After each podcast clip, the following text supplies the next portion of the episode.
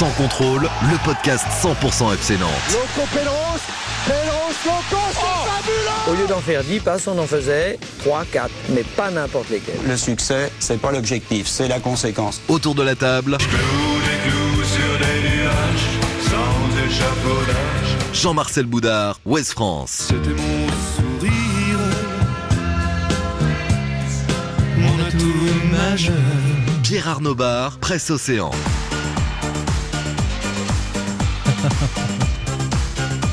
Yeah Gilda Crozon, le courrier de l'Ouest. Un podcast présenté par Il va y avoir du sport, mais moi je reste tranquille. Il va y avoir du sport.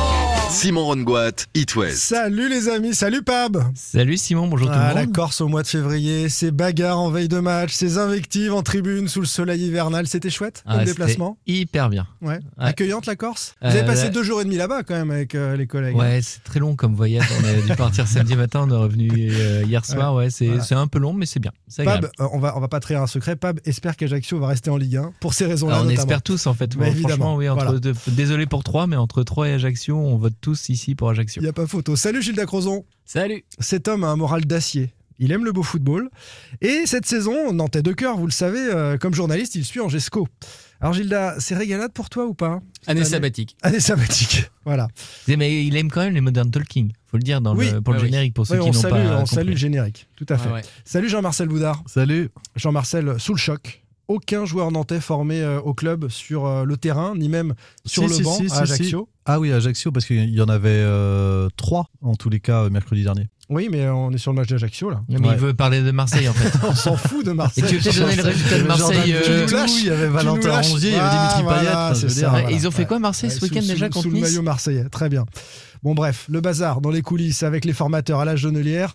On va raconter des choses hein, tout à l'heure Jean-Marcel. On va rentrer dans, dans ce sujet euh, de plein pied. Salut à toi, le fan des Canaries qui nous écoute. Oh, Ça a l'air d'être une... très moche. C'est David pas là pour une fois. Mais c'est pas ça Ah non, ouais. On n'écoute pas It West, Simon, je Euh, pense. coup, de, coup de vieux je crois. hein. C'est le souci pour vous. hein. Ça s'appelle coup de vieux, c'est Big Flo et Oli. Ah, tu vois, j'ai dit Big Flo et Oli en plus. Ah tu l'as dit. Bah réécoute la bande. Ah, j'ai dit, dit c'est très Alors, moche, ça doit être du Big Flo et Pareil, c'est Oli. plus une bande maintenant, c'est du MP3. Ah, réécoute, réécoute le fichier. euh. Il n'y a pas pire que les vieux cons qui disent que c'était mieux avant, c'est ce que chante Big Flo et Oli. Mais cela dit, à une époque, à Nantes, les jeunes du centre jouaient chez les pros, parfois même à une touche de balle. Tout ça, tout ça. On en parle dans ce 17e épisode, saison 4 de Sans Contrôle. Premier sujet du jour, après la victoire à Ajaccio. Quels enseignements, messieurs, pour Blas et Sissoko sur le banc, pour Guessant, buteur, pour Giroto au milieu de terrain? Est-ce qu'on est par ailleurs condamné à vivre des purges avec cette équipe jusqu'à la fin de saison? Quelles sont les solutions pour Antoine Comboiré? Deuxième partie euh, de ce podcast. Il n'y avait aucun joueur formé euh, au FC Nantes dans le groupe le week-end dernier. Est-ce que c'est historique ou pas Jean-Marcel a, a cherché. ouais. décidément. Yeah, ça, c'est. s'est collé au masque toute la saison. Bonjour tout le monde. C'est le Rogaille Chochiche qui fait ça. Euh, Est-ce que c'est historique ou pas euh, au FC Nantes? C'est quoi le problème avec les jeunes? C'est quoi le problème avec le centre de formation? C'est quoi le problème avec euh, Stéphane Ziani, Samuel Fenia on va vous raconter un petit peu ce qui se passe en coulisses. Enfin, la Coupe de France à Angers pour le FC Nantes. Formalité annoncée ou pas? On a un spécialiste autour de la table pour euh, nous donner l'état de forme du SCO. Pourquoi euh, ça ne va pas du tout à Angers cette saison? Angers qui a fait nul à Lorient le week-end dernier, est-ce que c'est le signe d'un redressement? Allez messieurs, soyons efficaces, plus efficaces en tout cas pour analyser l'actu des Canaries que ne l'a été la billetterie du club pour Nantes Juventus. Bon, c'est pas difficile d'être plus efficace. J'en profite pour dire d'ailleurs que j'ai des places euh, en Loire à vendre pour la Juve, 500 euros l'unité. Vous tapez Gros Gilou sur le bon coin. Eh oh, faites pas la gueule, vous êtes content quand même, non? Sans contrôle, L'actu des Canaries a une touche de balle. Quels enseignements pour Blas et Sissoko sur le banc, pour Guessant euh, le buteur, pour Giroto au milieu Et puis est-ce qu'on va vivre des purges Avec cette équipe jusqu'à la fin de saison, Antoine Comboiré a-t-il des solutions? On attaque avec ça. Bonne nuit les petits. Ah oui, bien sûr. Nicolas Paprenel.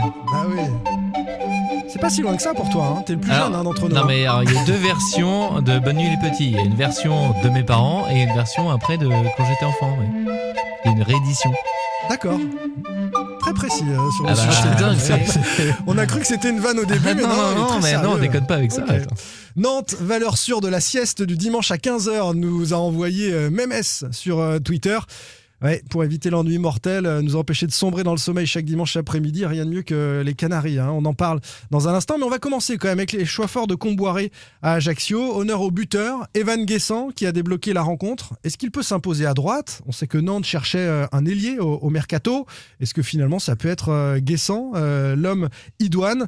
Et est-ce que Nantes a bien fait de ne pas recruter au mercato? Au regard de, de ce match-là, est-ce que ça vous a convaincu? Jean-Marcel Ah bah, fait, Pour moi, c'est conjoncturel. Enfin, on en reviendra parce que c'est un jeu de chaises musicales. Si, euh, J'étais étonné déjà qu'il soit pas titulaire contre Marseille euh, au regard de son mois de janvier, puisque c'est un des éléments les plus fiables dans tous les cas du secteur offensif. Et surtout, euh, il- l'autre euh, alternative à Evan Guessant, c'est euh, c'est Ludovic Blas. C'est Blas sur son faux pied. Voilà. Et moi, je, enfin, je- on en a souvent débattu euh, l'an passé, mais je, je préfère Ludovic Blas dans, dans l'axe, au cœur du jeu, en soutien de l'attaquant. D'ailleurs, Antoine Camboré avait fini par le repositionner euh, face à l'OM euh, quasiment en, en- en récupérateur. Est-ce que Mollet peut pas occuper ce poste-là dans un 4-2-3-1 Oui, comme à Ajaccio du, du coup, ce que je dis, c'est que euh, là, avec les quatre recrues, euh, Antoine Camboré, il n'a pas encore dégagé son équipe type. Et donc, on a un jeu de chaises musicales en fonction des états de forme des uns et des autres, en fonction de la rotation, euh, parce qu'on est sur des semaines à trois matchs. Euh, voilà, donc Evan Guessant, euh, malheureusement, ça va dépendre de qui est. En fait, Ludovic Blas, il n'y a pas de vrai choix pour moi. C'est-à-dire qu'on ne sait toujours pas depuis le début de saison c'est quoi le poste de Ludovic Blas. Parfois, il est au cœur du jeu, parfois, il est à droite Oui, pour laisser une place à Moussa et Sissoko. il se ressemble. Mais en fait, à chaque fois, c'est que on des sait quel est le poste de- d'Evan Guessant. Bah, pour moi, il est dans, ce serait dans l'axe. hein. Bah, Bah, bah non, mais l'axe, il l'a testé euh, les trois premiers matchs et depuis, il ne joue qu'à Ouais, droite, sauf que- euh, Evan sauf- Guessant. hein. Bah, Sauf- son que- poste euh, aux yeux d'Antoine Comboiré qui quand Bah, même Comboiré, demandait lui, il oui, mais il a demandé à recruter un droite, ailier oui mais il a demandé à recruter un ailier droit Ah oui, il a recruté Andy Delors. Donc tu penses qu'Evan Guessant, avec euh, Ganago, Delors et Mohamed, il va avoir une place dans l'axe. Guessant, s'il veut jouer, ce sera sur un côté. non mais la question de Jean-Marcel c'est son poste naturel c'est Ah, son poste naturel, mais pas à Nantes. maintenant Pas à Nantes. tu, as- c'est là où il est plus. C'est ce qui est dommage, c'est d'ailleurs ce qui est assez incroyable, c'est là où il est le plus dangereux. C'est quand il rentre contre l'OM, euh, sa, sa balle euh, pour réduire le score, on va dire, et il l'a euh, dans la surface de réparation. Et les deux occasions euh, qu'il a contre euh, contre Ajaccio, c'est deux occasions de pur Après, numéro c'est pas 9. forcément antinomique, c'est ce que disait Antoine Comboré, ce qu'il nous a dit en zone mixte après. Il dit Evan Guessant, on lui a demandé qu'il soit présent dans la surface. C'est un peu comme euh, Ludovic Blas qui joue sur le côté. Et en fait, il joue pas vraiment sur le côté, il passe son temps à repiquer dans l'axe quand il a le ballon. Comme tu dis, Simon, euh, faux pied. Euh, Evan Guessant, euh, pour moi, s'il veut de toute façon jouer à Nantes, c'est sur un côté. tu l'as aimé à Ajaccio? Tu as titré Moi, j'ai euh, trouvé Guessant ça c'est intéressant. intéressant Ouais, on l'a trouvé, mais avec, sur les réseaux euh, sociaux il y a beaucoup de gens qui sont comme toi hein. Avec Julien Soyer d'Ouest France, c'était l'un des, des plus intéressants. En première mi-temps, il y a Mollet pas trop qui de mal était... en même temps. Ouais, C'était tellement bah, nul. euh, oui, oui, mais en fait, il, il- il est un peu bizarre parce qu'il est dans visuellement à le, à le regarder, il est pas toujours très académique parce qu'il est grand avec ses grands compas et sur un côté c'est et qu'il est parfois emprunté techniquement Voilà, on peut le dire on- quand même il on y a a- des contrôles américains ah ouais, mais il a- il est aussi euh, bon parfois techniquement sur des contrôles orientés. Moi, je trouve que sur ses prises de balles, contrôle orienté en une touche, il est, il est pas mal. J'arrive toujours pas, par contre, à savoir si c'est un faux rapide ou un faux lent. Mais euh, Entre les deux. pas à savoir. il est puissant il sait positionner son corps euh, quand il est Il au a duel appris. Et il a des cas. bonnes et il a il des apprend. bonnes intentions parce que sur le but euh, qui est quand même beau parce qu'on parle beaucoup de la purge mais alors, euh, le but c'est une petite parenthèse de quelques secondes euh, Ouais, où enchanté. ça joue ça combine pour avec, ceux qui euh, ne sont pas joueurs. endormis qui sont pas partis hein, parce que mais ça dure voilà quelques secondes c'est incroyable et Guessant il est à, la récupération du ballon du ballon au départ il est à la conclusion et moi j'ai trouvé que plusieurs fois même en première mi-temps au milieu de cette purge de première mi-temps il a il a eu des envies de tester des choses il a Oui. eu il avait le l'œil Oui. pour voir euh, Mohamed dans l'axe et c'est juste qu'après techniquement voilà Ah, il a ça a eh, foiré trois- mais eh, alors trois centres, trois centres ratés hein, dans le match, Guessant. Je, je suis rentré dans les Oui, stats mais parce il a que moi j'ai pas été aussi convaincu que la plupart des gens que j'ai vus sur des duels. euh, Je trouve que son entente avec. euh, après, c'est aussi facilité ce poste-là par Fabien Santons. euh, faut en parler aussi, qui monte vachement en puissance. Moi, je trouve que depuis là, Ouais, de- bon, le ouais. début d'année, depuis quelques matchs, il est vraiment au-dessus. Sur les trois derniers, c'est un des meilleurs Nantais de loin.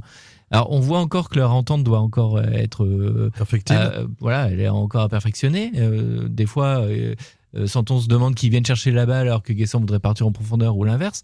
Mais je pense que bah, quand tu as un gars derrière comme Santon, c'est plus facile aussi de- d'évoluer à ce poste d'ailier. Donc, Et le problème, pardon, qu'on a déjà eu plusieurs fois côté C'est gauche. Jean-Marcel, entre- là, on est au-delà de deux minutes. Pardon, entre Ouais, Merlin, c'est que- entre Merlin disais, et c'est Simon, c'est- entre Merlin et Simon, qui David sont est pas de, là pour bons- joueurs, euh. parfois euh, ils sont, ils s'entendent pas forcément très bien. Gilda Crozon a la politesse que n'a pas David Filippo, donc il a c'est attendu clair. sagement, mais on va pouvoir l'écouter maintenant sur, sur Guessant, sur ce, ce- ce- ce positionnement à droite. Bah, moi, c'était la purge du lundi matin. J'ai rattrapé le, le coup après les autres. L'horreur. Euh, Tu sais ouais, que ça a été Je mauvais sais et tu l'as regardé après. Je sais m'amuser. Ah ouais, ça c'est dur. Euh, alors j'ai trouvé Guessant intéressant parce qu'effectivement il y a assez peu de joueurs qui ont fait des différences dans ce match et lui ça a été le cas. Je pense que son latéral n'a pas passé malgré tout, même s'il n'a pas tout réussi, il n'a pas passé un bon après-midi. Après, il est très mauvais, celui-là. hein. Très, très mauvais. Ouais. le latéral. C'est peut-être pour ça que. Guessant était bon. Franchement, c'est peut-être pour ça que Guessant était bon. Que ce Ouais, soit au match aller au match Ça retour, et c'est peut-être les bon. C'est possible que ça a été compliqué pour lui, ouais. Non, Pour mais c'est vrai qu'il il a une euh, carrière compliquée à Ouais. Nantes. Euh, ça peut être euh, un moment un peu plus. euh, En fait, c'est un, c'est un ailier qui n'en est pas un, donc c'est c'est assez atypique. C'est pas un joueur qui combine, c'est un joueur qui est en puissance, qui est dans l'élimination un peu plus individuelle, mais sur, sur de, la, de, la, ouais, de la vitesse. Moi, j'ai trouvé qu'il était intéressant, j'ai trouvé qu'il défendait. Euh, donc, c'était quelqu'un d'assez discipliné dans une équipe qui est restée très disciplinée. On sent que c'est le mot d'ordre quand même depuis le début d'année euh, 2023. Ah oui, oui, oui. Ils prennent Donc pas ça de but, ils sont très disciplinés. Donc ouais. ça défend. Alors on peut sans doute pas tout avoir, mais en tout cas il avait, il, avait quand même une, une- des initiatives que beaucoup d'autres n'avaient pas. Et euh, moi j'ai trouvé qu'il était intéressant, mais il faut pas en attendre des choses. On lui euh, donne le crédit Blas, de cette envie qu'il a mis pas dans Blas, ce match. ni un ailier comme l'an dernier qu'on a ou Moses Simon qui est sur le côté gauche quand il joue. Euh, c'est pas euh, voilà les joueurs de l'an dernier qui pouvaient arpenter ce Il côté y en a droit aussi, mais c'est vrai que longtemps. par exemple. Qui- ça, qui ça lui fait longtemps qu'à droite, à Bah, je, Nantes, je un pense que je pense que je préfère Boukari si euh, effectivement on doit comparer même si on a Ouais, vu mais des je trouve que match de Boukari. il est. c'est un autre profil hein, il, est moins perd puissant pas beaucoup le ballon, il fait quand même des différences, il percute quoi. Mais je te dis, après, c'est comme tu après, disais, on n'arrive pas à savoir s'il va vite ou pas. le centre n'arrive pas enfin bon Ouais, mais il marque. Enfin, tu vois, il marque. euh, il marque dimanche en coupe. euh, il marque. Il fait quasiment une passe D. euh, voilà, je trouve qu'il est intéressant quand il joue quand même. à la finition d'ailleurs c'est vrai que c'était un geste de numéro 9 Euh, Pape tu avais sous les yeux à Ajaccio trois numéros 9 hein. Ganago Ouais.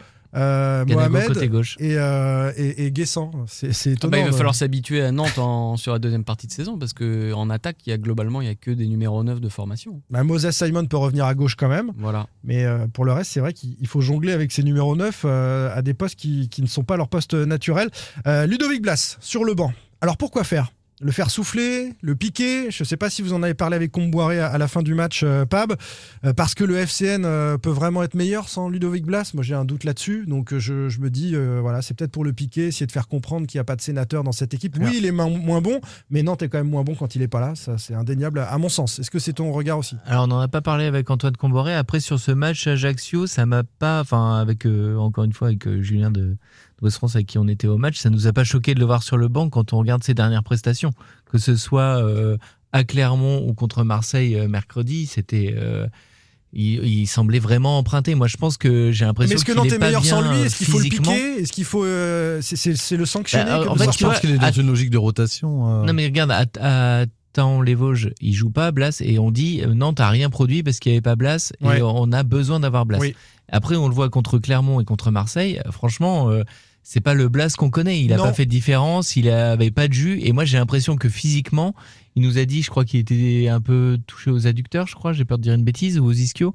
Et ben ça se sent en fait, euh, je sens qu'il est, il, il a pas le coup de rein hab- habituel. Et pour moi, c'était pas illogique dans des semaines à trois matchs avec le, calendrier qui arrive de le faire C'est- souffler. C'est la théorie de Jean-Marcel, c'est rotation, c'est pas pour punir, c'est pas pour Pour faire moi, c'est pas une comprendre, c'est pas punition. pour Tu peux pas euh, punir même Ludovic Blas. psychologiquement le joueur, c'est euh, c'est c'est Tu peux pas le punir, c'est pas le plus mauvais de tes joueurs. J'exagère, mais enfin pour lui signifier qu'il est pas à son niveau. Mais t'as quand même que je Mollet. crois en plus c'est c'est lié à l'adversité. euh, on sait qu'à Ajaccio, c'est- ça allait être un, un- un match avec beaucoup de duels à, à remporter. Ça a été un match engagé. Donc quand tu regardes la compo de départ, d'ailleurs euh, Moussa Sissoko il sort aussi parce que actuellement il a du mal euh, dans la densité dès que le C'est vrai qu'il a deux actuellement depuis le mois d'août. Hein actuellement depuis le, mois, depuis- ouais, depuis le mois d'août, mais il joue toujours en tous les cas. Ah, Donc, est euh, Ah bah non, là il joue plus. Non, on, va, bah, on va en parler, on va en parler. On ça, ça veut dire que l'entraîneur, en tous les cas, lui trouve euh, Laisse Moussa plein de côté. raisons euh, Reste avec de- Ludovic d'être dans le 11. Donc euh, voilà, je, je pense que c'est lié aussi, euh, un, au nombre de matchs euh, qu'a le FC Nantes qui sont relativement importants en cette période. Deux, bah, il y a la il y a la huitième de finale de Coupe de France contre Angers. Je pense que le FC Nantes a, a vraiment envie de, de faire un parcours en, en coupe et d'étirer euh, son aventure. Et je pense que Ludovic Blas sera sans doute plus intéressant et plus précieux à Angers qu'il pouvait l'être à Ajaccio au regard de la physionomie de l'adversaire. Qu'est-ce que ça 3. veut dire ça sur Angers euh, On va- que tu développes. Et sur, Euh, sur on Blas, va en j'ai parler un, dans un instant. j'ai un troisième plat, j'ai un troisième point, Jean-Marcel. T'as un troisième donné plat deux. troisième point. D'accord. Euh, c'est Mollet aussi qui est arrivé au Ah, ça mercato. peut être un plat aussi, tu vois, finalement. Exactement.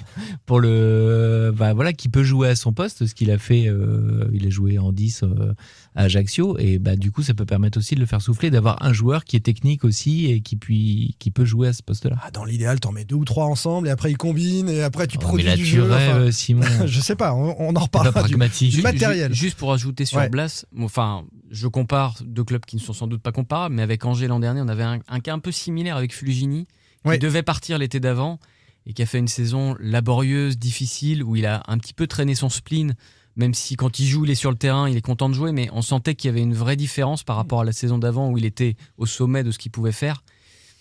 Rester après un été où on vous annonce partout, je pense quand même que ça a un impact et, euh, et qu'il y ait des hauts et des bas, ça me surprend pas Et tellement. puis s'il y a un joueur qui est orphelin de Randall Colomwani, c'est lui. Dans son jeu, enfin clairement l'année dernière, on avait fait des stats, notamment à la finale de Coupe de France contre Nice, où euh, ils étaient tous les deux impliqués. Au-delà de leur implication sur le nombre de buts du FC Nantes, c'est ces deux joueurs qui se trouvaient les yeux fermés. Quel stade tu les as, Jean-Marcel? Non, je sais pas.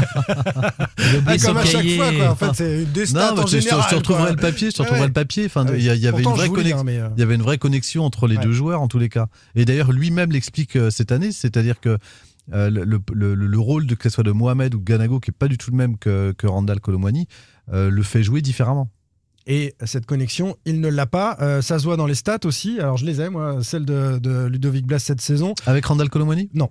Non, non. Sur euh, ses stats de, de buts et, et de passes D, la saison dernière, c'est 10 buts, 5 passes décisives, et c'est sa moyenne. Enfin, en fait, c'est plutôt la moyenne sur les dernières saisons. Blas, c'est 10 buts, et il te fait 5 passes D. Là, il a 4 buts avec le péno à, à Ajaccio, une seule passe décisive, donc il est en retard sur ses standards. Et on- Après, il joue, voit, beaucoup, il il est moins joue pas influent au dans le même poste non plus. Il joue beaucoup plus à droite. Euh, je, je le trouve qu'il est moins. Il l'a expliqué en conférence de presse cette semaine où il dit que l'année dernière, il était beaucoup plus à la conclusion des actions. On lui demandait d'aller dans la surface et de tirer. Et que vu les attaquants qu'il a cette, euh, cette saison, qui sont vraiment des attaquants de surface, lui, il est obligé d'être plus distributeur. Donc Ouais. après, les stats, Ah. on leur fait dire aussi ce qu'on veut. Oui, d'accord. Ouais, mais- enfin, il y a des situations, C'est il- c'est un élément offensif. euh, Enfin, il- C'est le joueur qui Ah, mais non, mais il bien faut sûr, quand même c'est qu'il y ait le trois ou Blas de la quatre dans la surface suis Nantais à un d'accord. moment, Bah oui, donc il doit y être. C'est- un des un problème joueurs- depuis le début de l'année. Sachant en plus que c'est une fausse excuse, parce que si tu restes sur les stats, moi j'aime pas trop ça, mais c'est un des joueurs euh, qui en Europe tire le plus au but et qui a le- un des ratios le plus faible. Il a beaucoup tenté cette saison. Mais je crois et qu'il tire il moins. beaucoup moins en Depuis le début d'année, il tire moins, je pense. Il est moins en penses, mais Non, tu- non, il tire. hein. Ah, non, tu non. penses, mais c'est pas. Euh, je regarde les matchs et il tire en moyenne une à deux fois par match euh, depuis, euh, depuis janvier. Bah regarde. hein. Ah, depuis janvier. Bah oui, Ah, cette depuis année, c'est janvier. 2023. Ah, oui, ouais, 2023. ouais. Bah, Oh excusez-moi oh d'être précis. là. moi Oh, le aussi, j'ai des, dérapage moi aussi j'ai des stats. Oh là là, Pab. les gars. Les gars, il va falloir préparer mieux que ça, parce euh, j'ai des stats machin, je, je veux du, du concret là. hein. On n'est pas bon. Hein. Tout ça, Moussa, parce- Non mais tout ça parce que t'as récupéré une vilaine stat. On, on Moussa, sait, on sait même pas de où. T'as une feuille et tout. Et là tu nous chantes parce que pour une fois Jean-Marcel n'a pas son cahier pour une 196 C'est pages. vrai. Il est où ton cahier, Jean-Marcel? Tu l'as perdu à Ajaccio ou euh, non tu... Dans la manif. Dans la manif. c'est ça. Moussa Sissoko, pour les chants en fait. Et, euh, Moussa Sissoko euh, sur le banc. Pourquoi faire? Le faire souffler? Le piquer?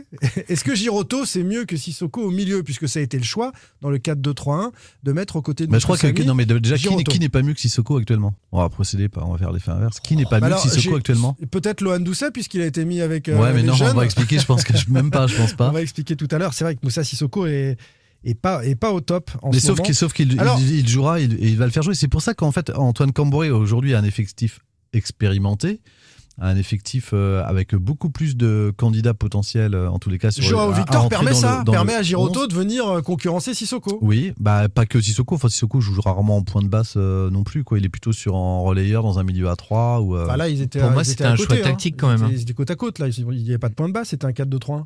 si tu veux, mais en fait, Si, mais il en est fait, quand même beaucoup plus au duel, Giroto. Là, quand, tu vois dans, dans, dans les positions défensives, en fait, on a tout le temps, même Giroto revient chercher les ballons, on a la ligne de deux des, des centraux qui, qui, qui s'écartent et Giroto, Mm.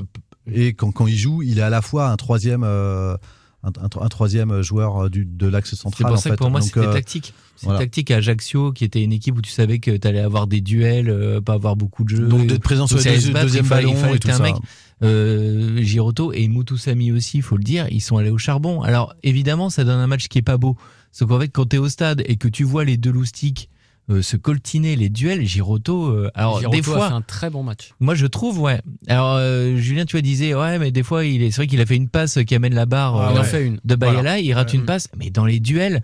T'as plein de fois, t'as l'impression qu'il peut être à la limite d'arracher la jambe de- du milieu de terrain adverse, mais il a gratté un nombre de ballons, il va, il va au mastic. hein. Mais je le préfère à côté de Chirivella, évidemment. Chirivella était pas là et ça, Ah oui, ça, oui, ça a modifié euh, celui qui, euh, quand il est en forme, Giroto, il est quand même, il est quand même au-dessus depuis euh, quelques matchs. Ouais. S'il y en a un qui est vraiment en forme, c'est lui. hein. Il est que bien. ce soit en défense Avec centrale ou au Santonz, milieu. hein. euh, ce sont les deux Ah joueurs ouais. qui, sur ces derniers matchs, sont un peu, enfin, sont dans leur état de forme euh, optimal. Si on parlait de jeu un peu, les amis, de, de plaisir, est-ce qu'on est condamné à vivre ces purges parce que franchement, on s'est ennuyé, euh, comme euh, ce match d'Ajaccio. Et quelle solution pour Comboiré? Euh, Pab, on a un sondage, on a posé la question à, nos tweetos euh, de savoir ce qui retenait de cette rencontre-là, la solidité des Nantais, l'efficacité des Nantais, ou tout simplement déjà que c'était très chiant à regarder. La réponse est, unanime. hein. Bah, en fait, il y avait euh, 2140 personnes qui ont voté encore, c'était très bien. Et 65% d'entre eux ont trouvé que c'était chiant à regarder. Euh, Il y en a 18% qui sont optimistes quand même, qui trouvent que c'était solide derrière. 11% hyper réaliste et 6% seulement qui ont trouvé que c'était chanceux. Chanceux, ouais, c'est un petit peu exagéré. Bah, c'est la barre transversale, c'est que tu dis que sur un match comme ça, si la barre euh, ça fait but, euh, tu reviens pas. je Bah, c'est pas le même scénario. Hein. Lasticoco nous dit euh, heureusement qu'on a des attaquants plutôt réalistes devant. Avec Koulibaly ou Aimon à l'époque, on n'aurait ramené aucun point. Je retiens l'ennui cependant, car c'est ce qui prédomine depuis plusieurs matchs. Fantôme nous dit. Avant la trêve, on était complètement à la ramasse. Comboire essaye de redonner une dynamique positive en enchaînant les non-défaites pour redonner confiance à l'équipe. L'objectif, c'est le maintien. Donc lui, il est prêt à bouffer du 0-0, euh, Simon, notre ami. Toi, toi qui aimes les stats, euh, vous l'avez vu passer sur Twitter, la, la petite infographie euh, visuelle, c'est sur les tirs où tu vois le petit point avec le trait en direction du but. Sur la première mi-temps, tu as Ajaccio qui a, qui a, je sais pas, 6 ou 7 tirs en direction du but et tu as un tir nantais de l'entrée de la surface, mais qui le trait il part vers le poteau de corner. Et c'est le seul, seul tir de la première mi-temps. Et ça résume toute cette première mi-temps. Hein, Jérôme- ce, dessin suivi. Jérôme Du nous dit euh, chiant à regarder, mais on gagne. C'est quand même mieux que chiant à regarder et on perd. Bon, ok. Euh, nous dit comment on peut proposer si peu d'ambition dans le jeu? On a pourtant un réel potentiel offensif avec les joueurs pour. Comboiré doit se remettre en question aussi. On va en dire un mot. C'est pas seulement après Ajaccio qu'on se dit ça, euh, conclut Alex. On se fait chier. Mais Simon, tu- Et en certains fait- l'ont même chanté, des supporters nantais. Alors, si tu veux résumer, pour moi, résumer cette question-là, c'est tu résumes, est-ce que tu préfères le FC Nantes d'avant 13 novembre et la trêve ou depuis la reprise? Ah, j'ai bien aimé la première période face à Lyon. Euh, à Non, mais est-ce que tu préfères, au niveau de la saison, la première partie où tu marques des buts et t'en prends euh, autant et souvent un peu plus? Mais est-ce qu'on n'a pas un choix intermédiaire euh, Ah oui, bah, c'est ce qu'il faudrait, mais là tu vois quand même qu'il a changé complètement. Il, il n'arrête pas de le dire. Ils ont changé de stratégie. L'essentiel, c'est de pas prendre de buts. Euh, et Ouais, voilà. je suis donc, pas, je suis pas sûr que donc, ça soit lié qu'à son discours. Enfin, son, Bah son non, mais discours. t'as quand même une différence dans les matchs, dans les scores simplement. Où aujourd'hui tu prends pas de but, Ouais. je sais plus sur 8 ou sur 8 matchs, Non, tu prends pas de but sur 9 Le, le Et discours avant est tu prenais des buts tout le temps. Entrer dans la tête des joueurs, euh, de défendre avant tout, de rester en place. Mm. Donc effectivement, tu attaques à 2, à 3, avec euh, parfois euh, des joueurs qui sont un peu empruntés techniquement, donc le ballon est Et puis rapidement tes joueurs perdu. offensifs qui sont en défense, ça clairement c'est exactement ce qui s'est passé. T'as- T'avais Blas et Simon qui étaient dans leurs 35 mètres. Alors, il manquait Chirivella, il manquait Blas, il manquait Simon, il manquait Merlin aussi, mais ça on le sait. Donc les, les- les meilleurs techniciens, parmi les meilleurs techniciens, ceux qui peuvent faire des différences n'étaient pas là. Mais, mais dans, ces- dans, dans les têtes, pour moi, la priorité c'est défendre depuis la reprise. Donc oui, j'ai vu comme toi que Nantes avait de meilleurs résultats, mais ça devient euh, pff, difficile à supporter. Enfin, je sais pas si tu vis la même chose, Gilda, Si, si, devant l'écran, euh, mais Après, euh, les matchs de début de saison n'étaient pas spécialement euh, hyper emballants non plus, mais effectivement, il y avait, il y avait moins de maîtrise défensive. On sent quand même que c'est une équipe qui doit être pénible à jouer, qui sait défendre et qui a retrouvé ça. Et je pense que comme c'est un peu malgré tout l'an dernier ce qui a fait leur réussite, ils sont revenus à ce fondamental-là.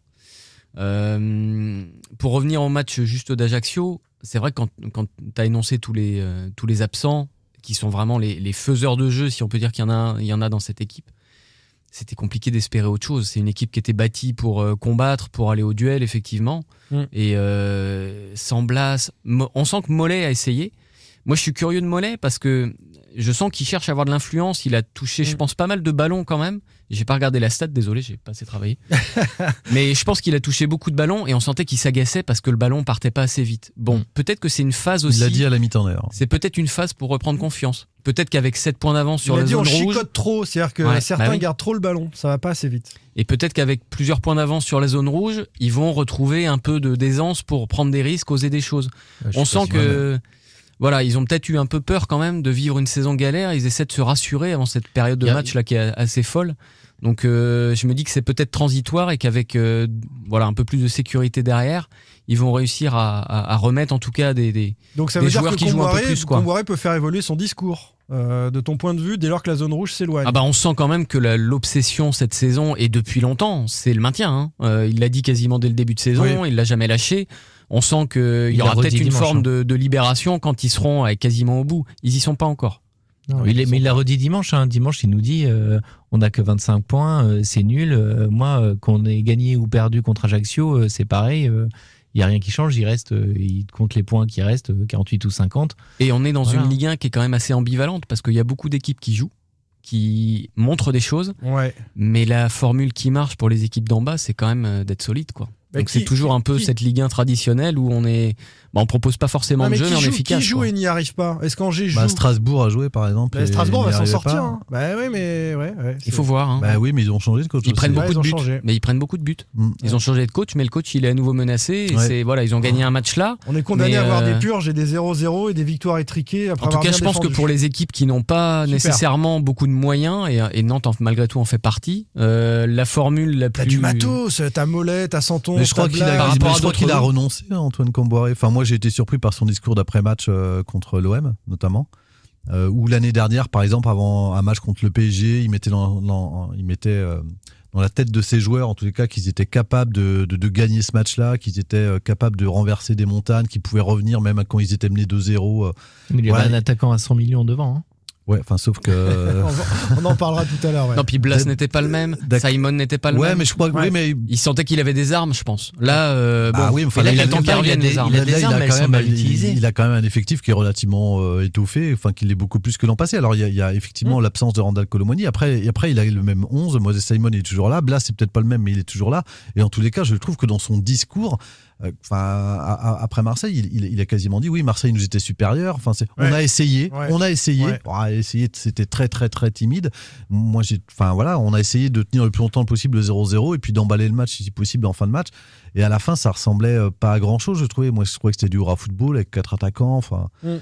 Voilà, qu'il n'y avait pas vraiment de ligne directrice. est-ce qu'on a, le droit quand même de demander autre chose justement Oui, de, oui, de oui, demander du dépassement de fonction, d'avoir un Quentin. Merlin qui se retrouve sur le côté droit et puis qui marque la saison dernière. retrouve, euh, Non mais tu te souviens de ce Ah bah Quentin. Merlin qui marque à, à- à l'angle droit de la surface contre le PSG. Bon, il est plus dans son rôle d'arrière gauche, mais Mais tu l'as un peu à Jam, il commence bien à faire en ça. hein. place et, on- et puis les meilleurs techniciens Moi sont ce, qui, moi, ce qui m'embête, c'est que tu as Mohamed, qui est un vrai neuf, qui a pas de ballon. Mohamed, il passe son temps à aller Oui, au c'est pour ça que tous ceux qui s'enflamment sur euh, euh, Andy Delors mais oui, peuvent être déçus parce que pas s'il n'a pas a plus pas de de ballons ballon, que Mostafa Mohamed, ça risque Mohamed, d'être, c'est euh, terrible, ça fait des matchs. Blas, Simon, il va en avoir. un moment, on, pas met les notes. Ah, et nous, pourquoi euh, Mohamed en a pas faire jouer ensemble. hein. Il a pas de ballon, il est. Enfin, vraiment, c'est dur difficile. pour lui. En hein. fait, ce qui va se passer, c'est qu'on va repasser une séquence, on le dit depuis janvier, où il va y avoir là, on va jouer les quatre premiers du championnat. Donc euh, de toute façon, on peut euh, la ligne euh, là qui à plus 7 points, on peut très bien revenir euh, à la fin à plus 1, plus 2. Bah, t'étais déjà à plus 4 avant dimanche. hein. Donc on va de se refaire séquence. peur en mars. Et, et- On va et- resserrer le on jeu. va resserrer le jeu. Donc, euh, à part les, à, à part avril-mai où on peut avoir peut-être un peu d'éclaircie euh, dans le jeu, en tous les cas, le discours sera le même. Et je suis pas sûr que,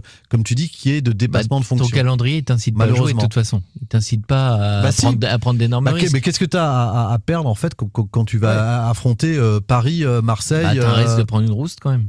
Bah t'as un risque. Bah oui, enfin en tout cas Bah, t'as tu failli la. Il y, a Marseille, toujours, il y a ouais. toujours une bonne raison de défendre et de. et- et- oui, mais ça, tu et changeras pas pas, tu s'ouvrir. ne changeras pas la philosophie de ton coach en fait. Enfin, Bon, Gilda nous a dit que peut-être en fin de saison, si euh, les choses vont mieux, qu'on boirait. Bah, ils ont des joueurs. évoluer son Donc oui, euh, on est en droit d'attendre mieux de, de Nantes si tous les joueurs euh, un peu créatifs sont sur la pelouse. Et Et il y puis en je trouve qu'on a, quelques-uns. on a un jeu qui est quand même très, au-delà de l'ambition, on a un jeu aussi qui est très restrictif et minimaliste. Quoi. Ouais. Enfin, dans, dans, dans les circuits de passe, dans les sorties Mm. de balles, dans... même, même le jeu de transition n'est n'est pas, très- n'est pas très bon. Non. Donc, euh, voilà. Et je trouve que c'est une constance, en tous les cas, depuis la, la, bah, la reprise euh, après la trêve hivernale.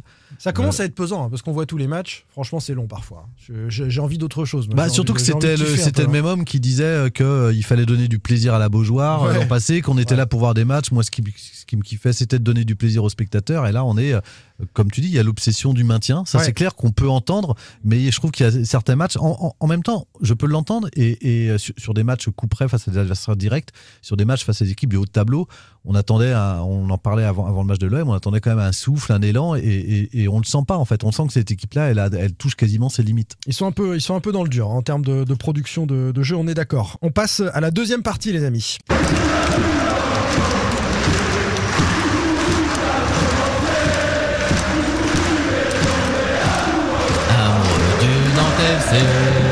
Sans contrôle. L'actu des Canaries a une touche de balle. Il n'y avait aucun joueur formé au FCN dans le groupe ce week-end. Euh, Est-ce historique? C'est quoi le problème avec les jeunes, avec le centre de formation, avec Stéphane Ziani, Samuel Fenia, avec euh, les formateurs pour Antoine Comboiré? La bisbille entre les pros et la formation, on en parle. Laisse-moi te chanter. Angèle.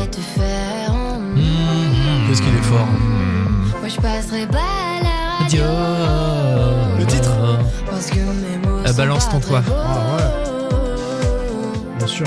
Les noms d'oiseaux à fleuret moucheté. On va commencer avec ça. La bisbille qui peut nous sembler éternelle à Nantes entre le centre de formation, euh, les jeunes qui en sortent et les coachs qui se succèdent à la tête des pros. Éternelle, euh, évidemment, sur la, la décennie qui vient de s'écouler. Jean-Marcel, t'es dans ton jardin. Vous avez fait un papier euh, sur le sujet dans Ouest France. On, on va chacun ensuite abonder et apporter quelques petites infos. Moi, je suis d'accord avec Jean-Marcel. mais que s'est-il passé euh, pour les jeunes à la Jonelière, euh, pour que tous ces jeunes, y compris ceux qui jouaient un peu avec les pros, quittent le groupe Bah, on était déjà dans un. Puis l'arrivée d'Antoine Camboiré, en tous les cas, on, est avec euh, deux, deux entités euh, qui se regardent avec euh, défiance et suspicion. Il y a eu déjà des moments de tension par le passé qui ont été étouffés parce que par les bons résultats et puis parce que, bon an, mal an, il y avait quand même des jeunes qui arrivaient à monter. Et puis il se trouve que cette année, il y a à la fois, c'est pas, c'est moins les résultats de la réserve euh, qui est en délicatesse en, en National 2 que le fait que les joueurs qui redescendent, euh, notamment ceux de la génération 2002, sont vraiment pas performants alors que c'était eux euh, sur lesquels on comptait pour porter euh, l'é- l'équipe. Je pense à Mohamed Hachi, Gorman Vélian, enfin, on l'a dit Alors déjà. ceux qui redescendent du groupe pro en jeunes. Voilà, c'est ça, ouais. Et donc, il y a eu, euh, pas la semaine dernière, mais il y a, il y a- il y a 15 jours, une réunion entre la formation et Yves Bertucci, puisqu'Antoine Camboire ne, ne parle plus à la formation. Enfin, il se parle plus depuis, euh, depuis un moment, mais ça, c'est enfin, c'est- c'est voilà, quasiment acquis. Alors, on va parler de cette réunion. Une semaine avant cette réunion, euh, Antoine Comboiré, petite info en plus, hein, mais pour euh, contextualiser, euh, Antoine Comboiré avait déjà décidé de ne pas convoquer les jeunes du groupe pro à la soirée partenaire. Oui, Alors que deux recrues étaient conviés, oui. Dont une jeune. les deux, les deux recrues, dont Adjam qui est jeune, qui vient d'arriver, euh, eux sont convoqués à la soirée partenaire et pas les jeunes pros. Oui. Déjà, bon, on se demande un petit peu, euh, du côté des, formateurs, le, pourquoi du comment,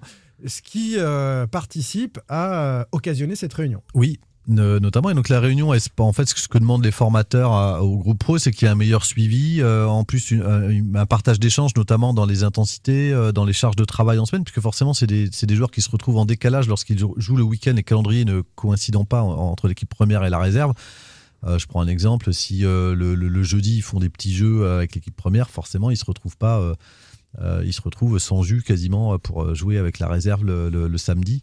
Euh, ou alors s'ils font une grosse séance de travail, une charge de travail trop Ouais. importante le vendredi, bah, ça peut poser problème pour la réserve. Bref, ils demandent un peu tout ça, une meilleure communication.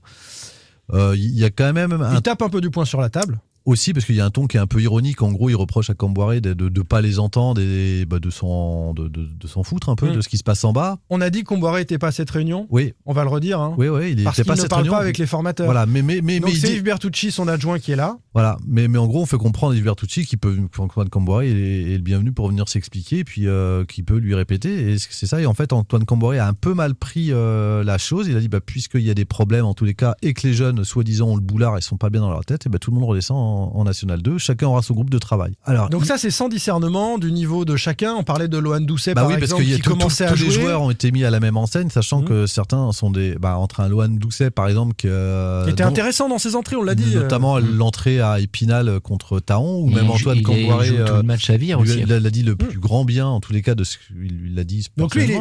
Doucet, il est puni. Dégâts collatéral de Oui, cette c'est une victime collatérale. on avait Ah, Zézé, qui montait pas mal en puissance, qui, avait, qui a joué pareil euh, fait, contre là- Vire là, ce qui et ça- avec ça, ça- Bla- ça- ça Palois concerne- blessé. ça concernait les joueurs qui sont à demeure dans le groupe pro, c'est-à-dire Ouais. que ceux qui sont intégrés dans l'effectif. Aujourd'hui, ils reviennent leur groupe de travail euh, dorénavant, c'est celui de la Nationale 2. Ouais. Euh, ce qui n'empêche pas que, comme Nathan Zézé euh, a, a pu le faire à une, à une période, comme là, il y en a pour des questions de nombre, de blessures, de rotation. Ouais, bah, il y a t'es- des jeunes qui monteront. T'as quand même mais pour faire le nombre aux entraînements. T'as quand même un groupe de- du FC Nantes à Ajaccio. Mais ils ne à sont plus 19 en tous les joueurs, cas hein. dans le vestiaire. T'as- un groupe du FC Nantes à Ajaccio à 19 joueurs, dont 3 gardiens, parce que t'avais Petric et Descamps sur le banc. Pourquoi? Bah, Alors, t'avais Chirivella qui était blessé de dernière minute Oui, parce mais qu'il a eu pourquoi- un pourquoi problème personnel. fait ça? blessé absent de dernière minute. Com- Comboiré, tu, tu parles de la période récente, parce que Comboiré a Bah, fait je ça. parle de ce week-end. Ce week-end, il y avait 19 joueurs, dont 3 gardiens. C'est ce qu'a fait aussi Antoine Comboiré, convoquer des groupes à 18, de mettre même trois gardiens pour signifier au mercato il va falloir renforcer parce que j'ai pas ce qu'il Mais faut là, avec le les jeunes. il est passé. Mais là, Oui, il a mais- dit de toute façon qu'il avait Oui, mais c'est euh, l'origine de la bisbille récente. Enfin, ça a attisé les braises. Zézé, etc. n'était pas compté et on a fait venir Joao Victor à la place d'un Zézé euh, en considérant. Et ça, on peut le comprendre. Il n'était pas dans, le, on, dans la on en rotation. a parlé ici. On peut euh, comprendre qu'avec la blessure d'au moins 6 semaines de Nicolas Palois, d'avoir que Castelletto, Girotto et euh, Zézé en défense centrale, ça peut éventuellement, en cas de suspe- suspension, comme Castelletto contre Marseille, ou blessure, Ça joue sur un ça match peut en être fait. un peu juste. Ouais, mais sur Oui, un mais- match, tu plombes toute ta fin de saison. Tu fermes la porte à toute la fin de saison. Parce Bah, qu'en fait, oui, c'est en après- contradiction avec le discours. Mais Antoine Camboré nous s'est défendu et a expliqué euh, euh, sa position euh, lorsqu'on l'a eu la semaine dernière. Il a laissé aussi comprendre à demi-mot, en gros, que parce qu'il s'est engagé en fait sur un groupe réduit de, de, de 22 joueurs en début de saison avec, euh, avec les trois gardiens, donc 25-26. Aujourd'hui, bah forcément, donc il y avait de la place pour 5-6 jeunes, ce qui était le cas en début de saison. Aujourd'hui, avec les recrues du mercato, euh, bah, sur des postes où là, en tous les cas, ça pouvait s'ouvrir euh, avec la concurrence, il y a deux milieux de terrain qui sont, euh, qui sont arrivés. Enfin, si je compte Adjam qui, est- qui peut jouer milieu. Oui. Donc forcément, euh, il y a moins de place pour eux. Il a un groupe plus étoffé, mais on- il laisse entendre aussi Antoine Cambrai qu'il a une direction euh, au-dessus de lui et qu'il est sous pression par rapport au maintien et qu'il il, il entend, euh, il entend maintenir son groupe. Il n'est pas là pour est- développer des jeunes. Exactement, puisqu'il il est dans peut-être pas là dans trois matchs. D'ailleurs, c'est un peu démago euh, après Ajaccio de nous dire je serai peut-être pas là pour le match de la Juve, alors je veux pas en parler. Bon, c'est facilité de langage parce que oui, c'est vrai qu'au mois d'octobre, avant le match de Brest, il était un peu en danger. En tout cas, certains euh, à la direction avaient une oreille au, au coach candidat parce qu'on sait que Valdemarquita est capable de, de changer. Bah, je maintiens même que, contrairement à ce que pensait Camboiré, euh, malheureusement, c'est par là, je maintiens même que Valdemarquita a pris des contacts avec euh, des coachs. Oui. Enfin, je- je- on est au moins la preuve pour un. Donc, euh, Oui, ok, dont acte. Il a raison de dire que c'est un poste où on est exposé, mais en même temps, il a fait sa carrière, Antoine Comboiré, et euh, aucun entraîneur ne développerait jamais aucun jeune dans cette logique-là. Parce qu'en Ligue 1, on est toujours sous pression, on est toujours sur Alors ses lui, lui, lui, lui se défend en disant moi j'ai fait monter euh, 16, je- 16 jeunes au groupe d'entraînement. C'est jamais arrivé. Alors bon, c'est jamais arrivé parce que il, il est aussi l'entraîneur qui est le plus longtemps en poste, donc Oui. forcément sur la durée euh, il arrive Oui. à faire monter des jeunes à l'entraînement.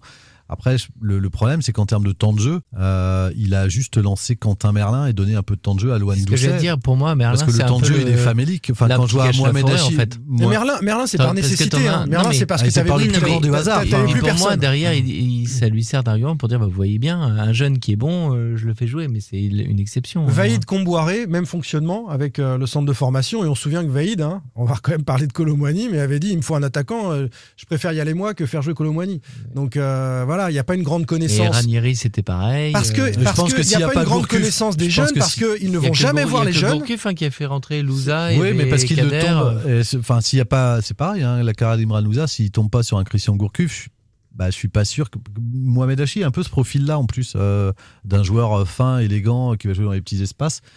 Euh, si s'il tombe pas sur un coach euh, qui aime ce jeu-là, euh, voilà, on, on voit bien aussi même Antoine Cambrai dans les profils de joueurs qu'il a sélectionnés, n'étaient pas forcément ceux mis en avant en tous les cas plus, le plus aussi vite par la formation. Mais de toute façon, tu parlais de Randall Colomani, c'est le bon exemple, son histoire à Nantes. Aujourd'hui, on... j'en parlais, il vaut euh, 100 millions d'euros. Voilà, il euh, vaut 100 ouais, millions d'euros. Il a vu, failli euh, ramener la Coupe du Monde à la France. C'est incroyable ce qu'il vit. Mais à Nantes, euh, il était à quasiment rien de de pas jouer ou de partir à Boulogne en national en fait. Mm.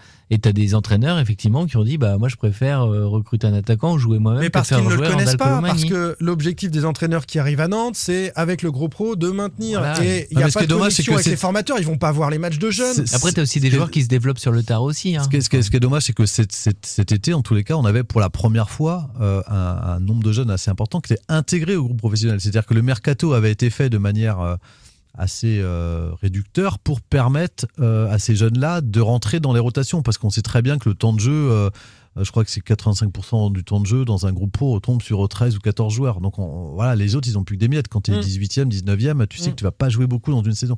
Donc on, on savait que c'est, c'est- c'est- c'est- ça allait être compliqué, mais en tous les cas, ils étaient là dans le groupe pro. Aujourd'hui, ils y sont plus et ils ont, bah, je sais plus combien de joueurs qui sont passés devant eux. Donc forcément, ils, ils arrivent à un âge, ils ont 20 ans pour la génération 2002, et ça va être le même, ils sont dans leur 21e année. Donc c'est, oui, c'est compliqué. Quand on regarde euh, là, une période où on doit. Alors il y a aussi des joueurs qui arrivent à maturité tardive, qui peuvent exploser plus tard.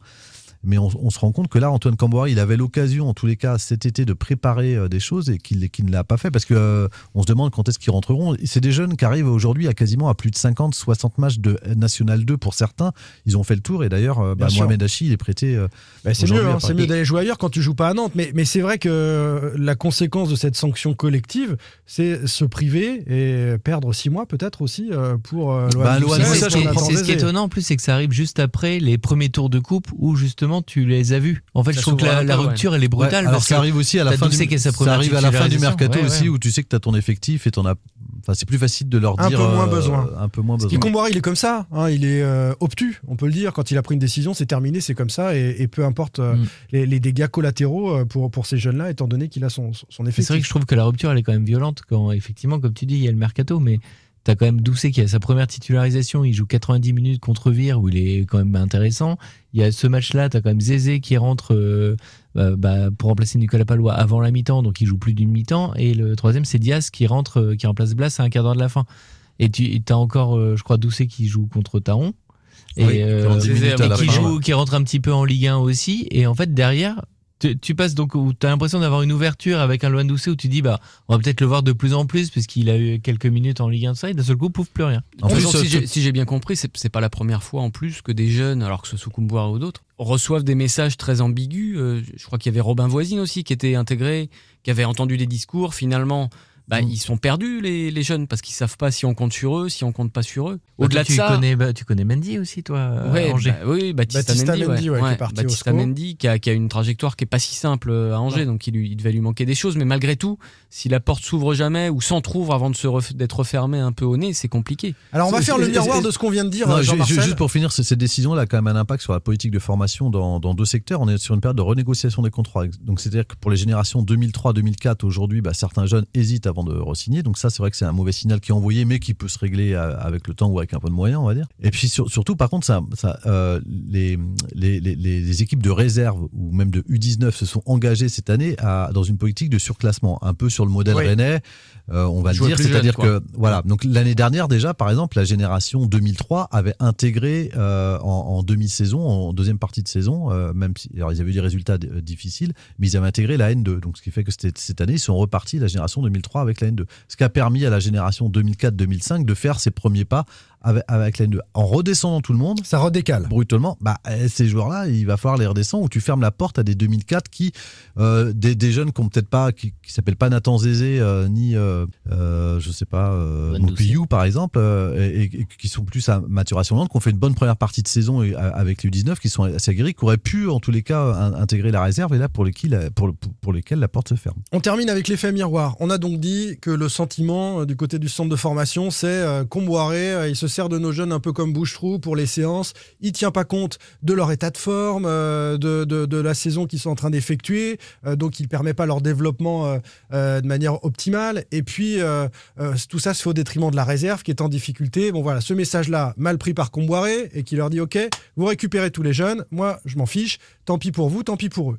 Euh, maintenant, du côté des, des formateurs, est-ce qu'on peut pas aussi entrer dans, dans une certaine forme d'analyse ou de critique de ces formateurs qui se sont pris le choix avec Comboiré, se sont pris le choix avant avec euh, euh, Ranieri, avec euh, Gourcuff, avec euh, Vaïd, euh, pas avec Concessao. Bah non, il les Ouais, avait bâchés. ça, c'était un peu différent. Sao, il sur six mois, ça allait. il avait mis un mur.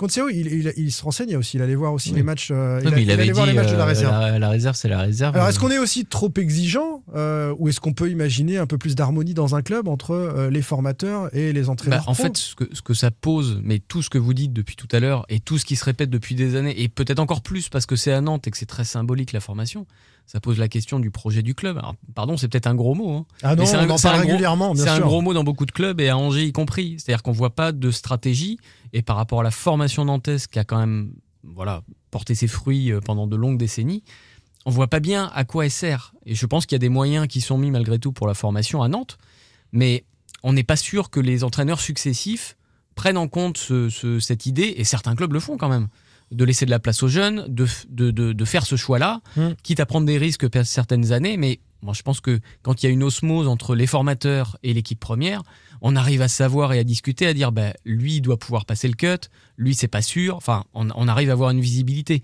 Quand on veut pas avoir de visibilité et pas échanger, bah évidemment ça marche beaucoup moins bien quoi. Mais moi ça m'interroge beaucoup sur ce qu'est le FC Nantes, ce qu'a été le FC Nantes, ce qui a été sa force. Sur le projet vis-à-vis en des jeunes, c'est ce que ben, tu nous en dis. plus, ce qui, ce qui était, euh, euh, enfin, les, les, les, les gens qui suivent le club sont attachés à ça, au fait de voir des jeunes successivement arriver et nourrir l'équipe première. On voit plus ça et ça fait longtemps. Et effectivement, ce que disait Jean-Marcel sur le fait que bah, les jeunes aujourd'hui qui ont 16-17 ans hésitent à signer, c'est quand même la conséquence de longues années de euh, d'atermoiement sur le plan de voilà du, du passage entre les jeunes et la formation, de ces portes ouvertes ou pas. Pourtant, il y a des jeunes qui sortent. Hein. Pourtant, il y a des jeunes qui sortent. Si tu regardes, Rongier euh, en est sorti, Verretou en est sorti. On a des internationaux. euh. Colomani en sort. euh, Léo Dubois. euh, Il y, a- il y a des joueurs qui sortent quand même Et on régulièrement. a l'impression que c'est souvent des exceptions en fait, c'est ça qui est bizarre. Ouais, qu'il y en a on a succèdent. l'impression que c'est c'est pas ouais mais c'est pas c'est pas des vagues, c'est pas euh, c'est pas très harmonieux, c'est pas très naturel. C'est pas la Bah, génération c'est- mais C'est comme 95. Quentin, Quentin Merlin, t'en parlais. Quentin Merlin, ouais, bien sûr. il dépanne, il est milieu, il dépanne arrière gauche au Parc des Princes. Grosse surprise, et le mec derrière, il sort plus de l'équipe.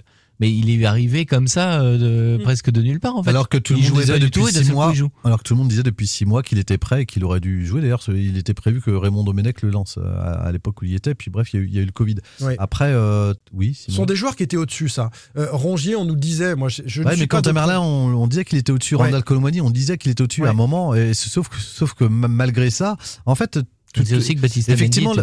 Ouais, on dit, et d'ailleurs, ça avait créé un psychodrame, Baptiste Mendy, quand il part, et que la formation a commencé à récupérer avec euh, bah, l'é- l'éclosion d'un Randall ou d'un Quentin Merlin, en disant, bah, vous voyez, euh, ça joue, et puis les- les- la génération 2002, le reste des copains de Quentin Merlin arrivent dans le groupe pro, donc il y a de la place. Aujourd'hui, je pense que bah, le signal, on, on vient de faire un bond en arrière, là, en, en tous les cas, sur les générations euh, suivantes, sachant qu'il y, a des- il y a des gros enjeux avec Nathan, Nathan Zézé, euh, notamment. 17 ans. 17 ans. Mais après, euh, ça, ça- ça pose plus, plus globalement, effectivement, au- au-delà du projet, tu, tu- tu parlais des conflits, ils ont été en conflit, la formation, avec tous Oui. les coachs. Il y a eu des débats avec tous les Il y a eu des frictions avec tous les coachs. avec tous les coachs, mais à chaque fois, en fait, les raisons, elles sont complètement différentes. Elles sont, alors, c'est la même, mais Souvent parce que ce sont les coachs qui n'ont pas le temps de s'intéresser. exactement parce qu'on était. Alors là, par contre, on est sur un coach qui, qui a le temps. Théoriquement, euh, euh, ça fait deux ans euh, qu'il est là, Antoine Camboiré. C'est le, plus long mandat au sein du FC Nantes. On n'a jamais vu ça. Il va finir une saison à, deux ans et demi. On jamais un coach s'est inscrit autant dans, la durée et on arrive malheureusement quand même à être dans l'urgence. Et en fait, tous ces, ces jeunes-là, ça me fait penser à. Il est issu du centre de formation du Oui. FC Nantes. Alors- mais c'est vrai qu'on boirait, on pourrait attendre autre Et- chose de ce oui, point de vue-là. Et, et il nous disait, lui, en, en se défendant un peu, en disant J'ai entraîné une réserve, je sais ce que c'est. Sous-entendu, on sait que c'est compliqué de gérer des groupes intermédiaires, comme ça l'est pour un entraîneur de U19 de gérer des, des jeunes de la réserve qui se redescendent tout le temps. C'est vrai. Dont acte. Euh, sauf qu'il a entraîné une réserve du PSG, c'était il y a 20 ans. Et, j'ai été surpris par l'entretien euh, d'Erzakarian dans, dans- chez nos confrères de l'équipe, qui, expliquait en partie son échec à Brest sur le fait qu'il a été trop directif et qu'il n'a pas tenu compte des attentes de cette nouvelle génération. un peu coupé du vestiaire. Et que les générations d'aujourd'hui, ce ne sont pas celles d'avant. Même Didier Deschamps euh, le dit aujourd'hui dans son management. Il ne manage pas comme il manageait sans doute il y a, il y a 10-15 ans, comme il pensait. Et parce que Mm. c'est c'est- c'est c'est- c'est des générations qui sont plus dans l'affect, qui ont besoin d'explications, d'échanger. Euh, il- C'est pas les jeunes à Brest hein, dont il s'est coupé, c'est les Honora, c'est des joueurs un peu plus expérimentés. Oui, mais enfin, ça, fait partie de, ça fait partie de cette génération du foot actuel, en tous les cas, où, où- où- où les joueurs attendent, même quand ils sont remplaçants ou lorsqu'ils rentrent que 10 minutes, ils attendent des explications. Ils ne satisfont pas forcément de bah oui, je suis dans le groupe, euh, c'est- normal et, et- et je me tais. Et c'est encore plus vrai pour les jeunes qui sont dans ces générations intermédiaires, qui ont encore plus besoin de, de suivi. Et là, c'est vrai que bah, malheureusement pour eux, ça fait un an, parce que là, ça explose maintenant, mais en fait, ça fait un an que ça aurait dû exploser. Oui, bien sûr. Euh, voire un an que- et demi. sauf explose la maintenant, et eux se retrouvent, etc., donc c'était eux, pas eux le- se retrouvent pris en disant bah je joue pas, je sais pas pourquoi. Le le meilleur exemple, encore une fois, c'est Momoachi. Pour- pourquoi il est sorti du groupe après ces matchs, euh, ces, ces deux entrées en jeu contre Strasbourg et Paris? Bah, je suis pas là pour répondre à la place d'Antoine Comboiré, mais euh, il a jugé le, le- le niveau insuffisant hein, de, de ces jeunes-là. Il le dit à demi-mot. Bah, je suis euh, désolé, Parce que c'est enfin, qu'aujourd'hui, c'est vérifié parce que les joueurs ont tellement la tête à l'envers qu'effectivement, Oui, ils aujourd'hui, c'est n'ont pas le niveau pour être en équipe première. Ils n'ont même plus le niveau pour être en National 2. C'est ça qui est dramatique. Comment on va s'en sortir Et on va finir là-dessus, sur euh, cette bisbille entre euh, Comboiré, les pros et, et- et les jeunes. Comment on va s'en sortir? C'est-à-dire qu'ils vont vraiment euh, ne plus réapparaître, selon vous, euh, jusqu'à la fin de saison. Et puis ensuite, on attendra de savoir si Antoine Comboiré reste du côté de Samuel Fenia, euh, de Stéphane Ziani, pour déterminer la stratégie à venir vis-à-vis des jeunes. Enfin là, on est dans un, on est dans un clash, on est dans un froid. Bah, c'est la, la gouvernance du club de décider là. On est sur un voilà, on est quand même sur des salariés qui doivent s'entendre pour le bien du club. À mon sens, c'est quand même la, la direction de fixer la ligne de conduite et de siffler la fin de la récré pour le coup.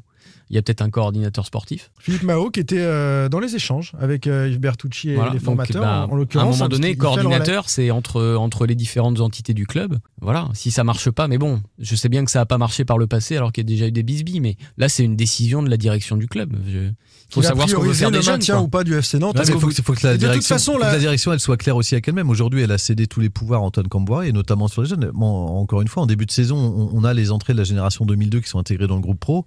Et six mois plus tard, euh, on refait un mercato ce- qui, est fait pour euh, bah, leur prendre la place. Donc, on est, la direction elle-même, elle n'est pas très cohérente là-dessus. Sous pression du maintien, elle, elle- elle a revu ses objectifs. La alors, à quoi direction- bon entretenir la formation dans La direction, la direction, c'est Valdemar et Franck Kita. Euh, et les deux n'ont pas, pas forcément le même Déjà. regard sur l'avenir d'Antoine Comboiré, par Déjà, exemple. par exemple. Donc, euh, dans, dans donc, les donc on, semaines- va, on, va, on va- on sait très bien ce qui va se passer. On va être là sur un, un modus euh, euh, operandi jusqu'à jusqu'à la fin de saison. Il va rien se passer de toute façon.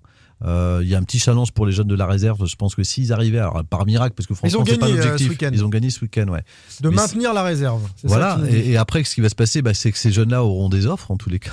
En, tout- en tous les cas, pour certains, et qu'il faudra bien les garder ou les prolonger, et que dans les contrats, les agents sont pas fous. Aujourd'hui, ils mettent en plus en plus de clauses, et notamment celui de faire partie du groupe pro. Est-ce que c'est historique? Je posais la question tout à l'heure. Euh, aucun Nantais. Moi, moi, je suscite notre discussion, je- il je n'y avait aucun Nantais dans le groupe. suis- je suis le FC Nantes depuis septembre 2016. Ouais. Je n'ai pas souvenir qui est- j'ai souvenir dans des 11 de départ où il en a où il n'y avait pas de joueurs du FC Oui, Nantes mais, mais- dans le groupe puisqu'on est moi je suis arrivé il y avait les générations la génération 93 94 c'était celle de Dupé, Dupé. euh, Rongier Dubois et Kofi Abdou- Djidji. ah, euh, Kofi Djidji Abdoulaye Touré Ouais. Abdoulaye Touré est resté Louza est arrivé. voilà, Randall et donc il y avait encore Abdoulaye Touré qui était là jusqu'à l'époque Gourcuff, jusqu'à l'arrivée d'Antoine Camboiré. Donc on, Doucet, on avait Merlin, toujours un, de ces joueurs-là. Dans le voilà. groupe, hein, dans le oui, groupe. oui, dans le groupe. Et Ouais, après, c'est voilà. possible. C'est possible que ce soit quand même historique et, et c'est aussi pourquoi on voulait vous en parler aujourd'hui, même si euh, on n'est pas habitué à, à faire des, des sujets sur euh, les jeunes, on en fait de, de temps en temps quand même. Euh, dernière question, est-ce qu'il y a un problème de niveau avec les jeunes Canaries On a cité quelques-uns d'entre eux là qui sont sortis euh, du centre de formation, mais pour que ces coachs successifs soient si frileux à, à les faire jouer, est-ce que c'est aussi une question de performance Ouais, individuelle bah alors ça, c'est une, c'est une constance chez les coachs. Et, et- et en fait, ils vous disent tout ça. S'ils étaient bons, ils joueraient. Bah, C'est ce que dit Comboiré. hein. Bah ouais, ouais, sauf que c'est c'est- c'est- c'est ce qu'a dit aussi Vaïd à l'époque. euh, il avait Louza sous la main et Randall Colomwani. Ouais, il l'a pas vu Colomani. Bah non, il l'a pas. et donc, Là, euh, ouais. donc c'est, c'est- c'est- et euh, par contre, on a eu Antonio Manche. Je sais pas si vous vous rappelez. Je Oui. sais pas ce qu'il devient. Bah, rien, à mon avis. Enfin, je pense qu'il a pas une grande carrière. Et Felipe Pardo Philippe Pardo Non, mais on l'a retrouvé. Par contre, il y aura Oui, un oui, entretien l'a bientôt. vu, euh, on je l'a vu, ouais, Felipe Ouais. Pardo. euh, Ah bah, qu'il vu soit, qu'il soit encore vivant, c'est c'est une bonne nouvelle. Il est en Colombie. Il joue Voilà, Colombie. il est alors, devenu un grand joueur, J'ai bon. vu sa photo, euh, c'est devenu un gros joueur. grand, je sais pas. Déjà à l'époque. Déjà à euh, l'époque, il était bien dodu.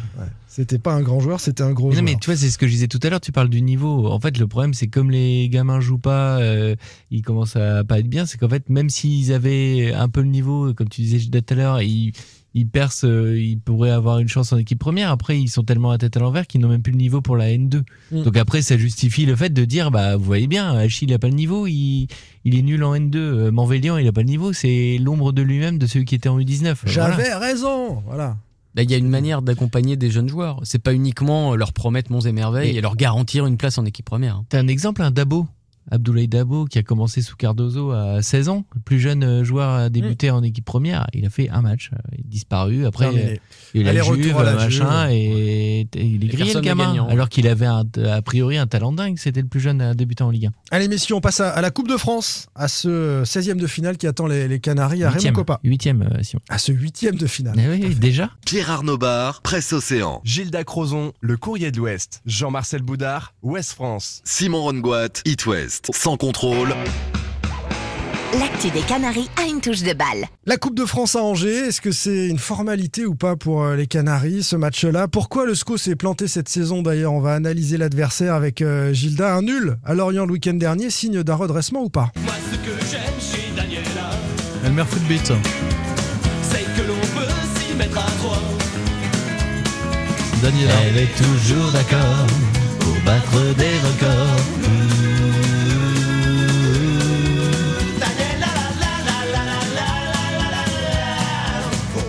Un petit plaisir Elmer Footbeat évidemment. Contre Angers, les adversaires enfilent les buts comme des perles, si vous me passez l'expression. Et le SCO semble d'accord pour battre des records, à l'image de Daniela. Gilda, c'est pour toi. Évidemment, il se passe quoi à Angers cette année? Pourquoi ça dévisse à ce point D'abord, hein, avec un petit peu de, de- de recul, cette équipe-là, ce club-là qu'on qu'on montrait en exemple euh, il y a quelques Alors, années. euh, T'as Jean-Marcel qui est là, t'as le droit vraiment à un tunnel Deux très long si tu veux. minutes. hein. Vraiment, on t'interrompra minutes. pas. hein. 2 minutes 30 pour nous expliquer euh, ce qui va pas. Alors sur le terrain, on va commencer de là. Sur le terrain, c'est une équipe qui n'en est pas vraiment une, euh, qui a des joueurs, qui a un effectif avec quelques bons joueurs qui sont ou qui étaient des individualités. Bouffalé ou Naï sont partis, mais ça en faisait partie. Il reste Ben Taleb. Donc ce sont des vrais joueurs qui ont un, un- un vrai bon niveau individuel. Et puis à côté de ça, on a des joueurs qui, euh, notamment en défense, qui euh, n'ont pas le niveau Ligue 1. Donc ça fait pas une équipe tout ça, euh, malheureusement, et euh, ils ont du mal à résoudre leurs problèmes depuis le début de saison. C'est la pire défense. Ils ont battu ce record de défaites, 13. 13. Euh, ouais. Ça s'est arrêté quand même le week-end dernier à Lorient. Ouais. Mais ça Ça, reste historique en première division. Bah voilà, ils ont attendu de le battre pour, euh, pour s'arrêter. Euh, non, c'est une, une saison qui est évidemment très compliquée. Ils ont perdu confiance. euh, Il n'y a pas d'esprit d'équipe, euh, il n'y a pas d'unité. Donc voilà, Euh, ça c'est la, la, la- cause principale de leur saison.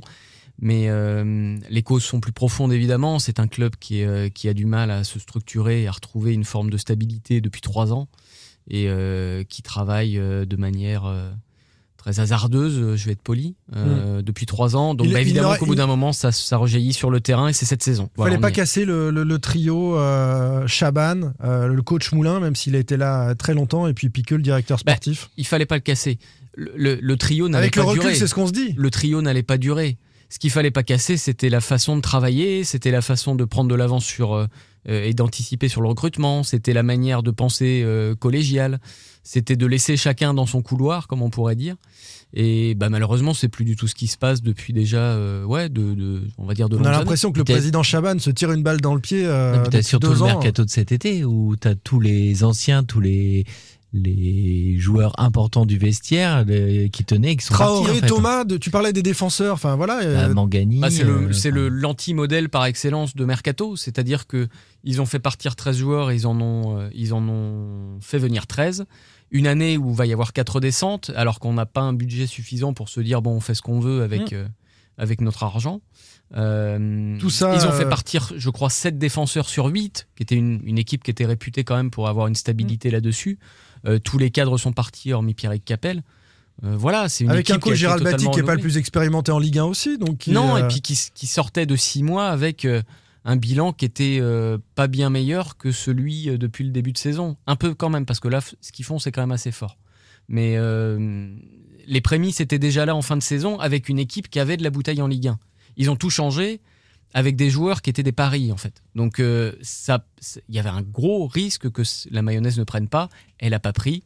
Le club a failli être vendu à un Américain. Enfin, les, les coulisses, ça, ça- ça compte aussi sur. euh, Bah, l'instabilité, elle est partout, en fait. Ouais. Donc, quand l'instabilité est partout, elle finit par arriver sur le terrain. Et c'est ce c'est ce qu'on constate, nous, là.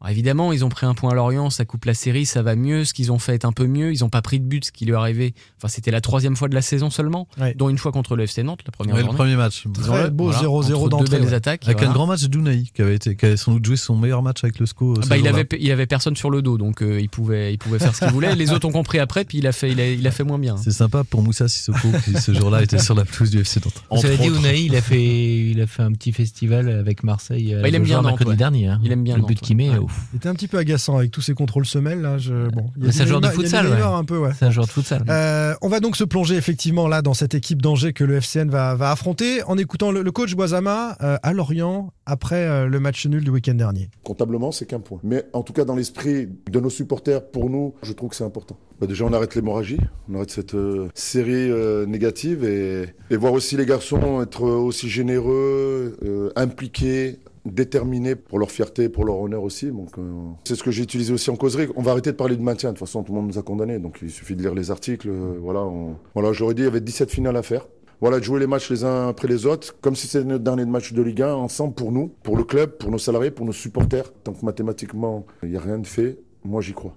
Il y croit encore, c'est du Lara Fabian hein, dans le texte euh, pour euh, euh, Boisama. Euh, tout le monde nous a condamnés, c'est vrai. À Angers, tout le monde les a condamnés aussi. Et euh, on est déjà en train de préparer la Ligue 2 ou euh, c'est Bah, un- le, le club non, parce qu'ils peuvent pas tenir ce discours, mais les supporters oui. Et puis, bah, de toute façon, les statistiques, les statistiques pardon, sont contre eux. C'est c'est 0%. Ça de- n'est jamais arrivé. De chance, bah non, avec 9 aussi points, voilà. c'est pas possible. Alors, il y a une stat apparemment où Toulouse avait remonté 10 points sur les 10 dernières journées. C'était avec Duprat, ça, Le non? problème, c'est qu'ils partaient de moins bas, quoi. Et puis que là, il y a quatre descentes. Il y a quatre descentes en plus.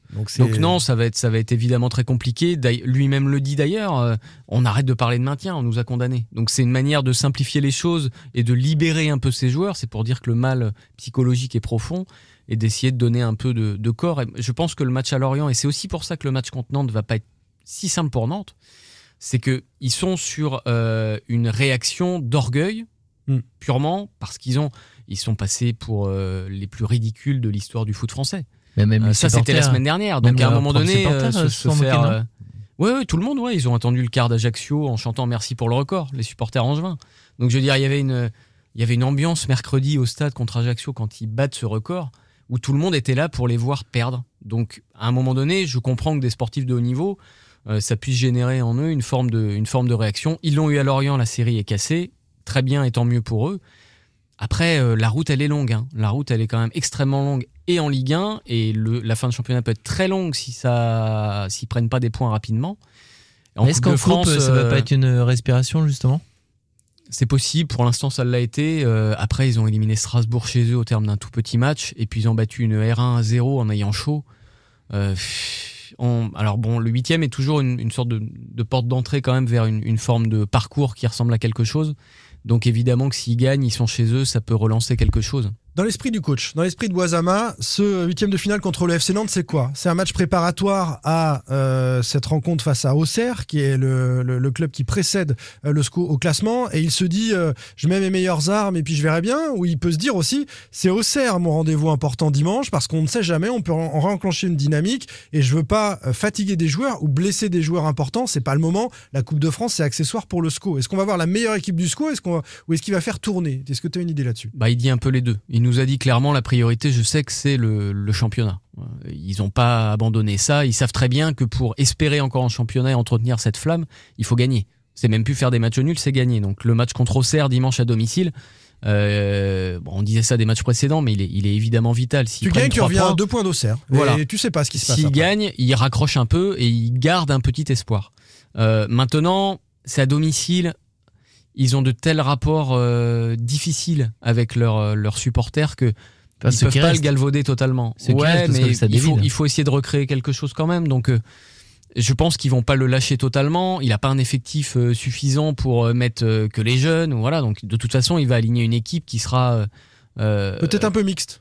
Bah, je dirais ça, ouais. ouais. Ouais. Alors, Bah, c'est une équipe qui a, qui a euh, difficilement le niveau sur la durée en Ligue 1 cette année, mais malgré tout, il y a quelques joueurs. Donc, je dirais pas que c'est euh, un match contre une équipe amateur pour, euh, pour Nantes non plus. On n'en est pas Nantes, là, quoi. contre Nantes, tu peux aussi faire 0-0. euh, tir au but dès la 90e. On rappelle qu'il n'y a pas de prolongation en Coupe de France et t'en sortir comme ça. hein. Enfin, c'est pas Bah, possible de faire 0-0 contre Ouais, en, Nantes. f- en fait, Angers est une équipe qui est capable d'être un peu dangereuse, de marquer quelques buts, euh, mais qui a du mal à pas en prendre, quoi. Donc, euh, ça Donc, dépendra partout si Nantes plutôt, a envie d'attaquer, en fait. Ça dépendra Ok. si Nantes a envie d'attaquer. Justement, côté nantais, euh, les amis, euh, cette Coupe de France, on la prend au sérieux. Je sais pas si tu l'as évoqué un peu avec, euh, avec Comboiré. Je sais qu'il a dit après match, me parlez pas de la Juve, me parlez pas du championnat, etc. Je, je fais match après match. Cette Coupe de France, il l'a répété, le coach. On est détenteur du trophée côté nantais, donc on la joue sérieusement. Bah, il l'a pas redit dimanche parce qu'il parlait surtout du maintien, du championnat et de, de la série de matchs à venir, de la confiance surtout pour les, les joueurs offensifs qui avaient enfin remarqué. Mais euh, comme tu dis, de son discours depuis le début de la campagne en coupe et avant même qu'elle ait commencé, c'est on est tenant du titre, on se doit d'aller le plus loin possible. Je pense que le trophée de la saison dernière euh, leur donne l'obligation de jouer cette coupe à fond. Et en plus, euh, chaque match de Coupe de France, et on l'a vu aussi avec la Coupe d'Europe, euh, ces matchs-là permettent aussi d'avoir une ambiance un peu différente et quelque part à chaque fois qu'ils jouent la Coupe de France et qu'il y a le speaker qui dit euh, euh, on reçoit le FC Nantes tenant du titre, bah ça fait quelque chose en fait et il y a une sorte de, vague d'euphorie qui est, la poursuite de cette super saison dernière. Si, il cite la Coupe de France d'ailleurs dans tous ses discours, Antoine Camboré récemment, où il dit quand, on met un, peu en cause son bilan sur le jeu, il dit bah, attendez, moi je suis qualifié sur tous les, on est encore là dans tous les tableaux. Donc Il y a voilà. que Paris qui fait pareil. hein. Et, et, euh, et- que Paris et Nantes euh, en Ligue 1. Et, il- et il l'a il dit, mais vous, vous l'avez vu en zone mixte, je pense pas en salle de conf euh, l'autre jour à Ajaccio. Il a fait référence encore à la Coupe de France, où notamment il a fait allusion au tirage au sort. Mm. Et il sait très bien qu'il y a, il y, a, il y a un espace là qui s'est ouvert. Il euh, dit avec un tirage favorable, on peut, on peut eh aller ben, loin. on peut aller loin parce qu'il il regarde les, les chocs qu'il y a euh, en tous les cas sur ce, ce tour de huitième qui, qui, qui fait qu'il y a, il y a une chance à jouer pour le Bah, Nantes Paris-Marseille, quart un de des deux finale. va sauter, par exemple. Bah, notamment, mais il y a Lens aussi qui joue. euh, Lyon-Lille. euh, Lille, Lor- Lorient. Lorient. Lille Donc, et Lyon s'affrontent voilà, également. Lille et Lyon. Donc euh, on sait que euh, voilà, il y aura, il y aura en tous les cas deux, deux gros qui seront un peu Mm. chiants en jeu, sachant que Nantes n'a pas, a pas encore. euh, a pas encore reçu. Mais si la ce sera à huis clos, hein. Oui, d'accord, mais ce sera quand même à la Oui, Beaujoire. le hein. prochain à la Beaujoire, c'est à huis clos, sauf si euh, tu obtiens une dérogation, si c'est un énorme match pour le diffuseur, etc. Mais euh, c'est vrai que la, la règle, euh, elle est comme ça. On va en rester là pour la Coupe de France. Un petit clin d'œil vite à, à, à Colomboigny quand même, parce qu'on on voulait le faire. Euh, on l'a fait pendant le podcast, mais les, les- les rumeurs, il y a une colomania euh, Ah, c'est en dingue. Bundesliga. Ouais, c'est incroyable ce qui se passe Mais avec nous, on- RKL. nous, Nantais, pour l'avoir suivi de près euh, pendant plusieurs saisons, on est tous sauf surpris. Sauf qu'il continue de grimper en notoriété, Le joueur est valeur. incroyable. Euh, qualités D'ailleurs, il vient de changer d'agent. Il est en train de refaire tout son entourage, tout ça, de, de se réorganiser. Les temps changent. Maintenant, maintenant c'est euh, méga Champions League, donc euh, tu, tu Voilà. montes d'un cran. Tu, Et tu en, changes, plus, euh, et en plus, il est sympa et frais. On le salue. Euh, Colomagnon, on va remercier Gilda Crozon d'avoir passé ce, ce moment en studio. Ah, ça me fait plaisir, d'autant plus que j'ai il y a une possibilité que je revienne pas avant un petit moment là. donc, euh, Peut-être en dehors de l'actu du. Voilà, avec plaisir. Bah, alors, pour C'est- parler d'autre chose, C'est possible aussi. Bon je, match. je pensais que tu allais faire un petit coucou à Michel Darzakarian. Ah oui, Michel euh, Simon. Derzakarian, euh, qui euh, a remporté son procès, 185 000 euros. Voilà ce que devra verser Valdemar Kita. C'est sa prime d'ancienneté. Alors, vu qu'il est parti en Exactement. 2016, est-ce qu'il a droit à une deuxième? Ça, je sais pas. Ce qui m'a permis de tweeter euh, une de chevaux plus chère que trois Mercedes. Ouais, bah, je pense que ouais, 185 000, Moi, t'as moi, pas trois Mercedes, t'en as deux, je pense. Ça dépend de la hein. Mercedes, évidemment. Attendez, euh, excusez-moi, vous comparez une Mercedes avec une de chevaux. La fameuse, la fameuse Moi, citation. moi, je ferais un petit coucou à David Philippot. Je lui dis de pas stresser pour son entretien individuel. C'est, il n'est pas obligé non plus de zapper le podcast, euh, voilà, pour essayer de se mettre en condition. il- Ça se passera il est bien. Je pense qu'il a très très mal au ventre avec Ouais. ce rendez-vous qui Ouais, arrive. je là. vois, ouais, ouais. Et on sait pourquoi. Et voilà. on sait pourquoi. Problème de mojette. Allez, euh, à la semaine prochaine. Vous savez quoi, la semaine prochaine, euh, on va peut-être un petit peu parler de la Juve. hein. Ça se rapproche quand même. hein. Ça va être chouette. Allez, salut les gars. Salut. Salut. Ciao. Sans contrôle, le podcast 100% digital. Proposé par les rédactions de Ouest France, Presse Océan et It West.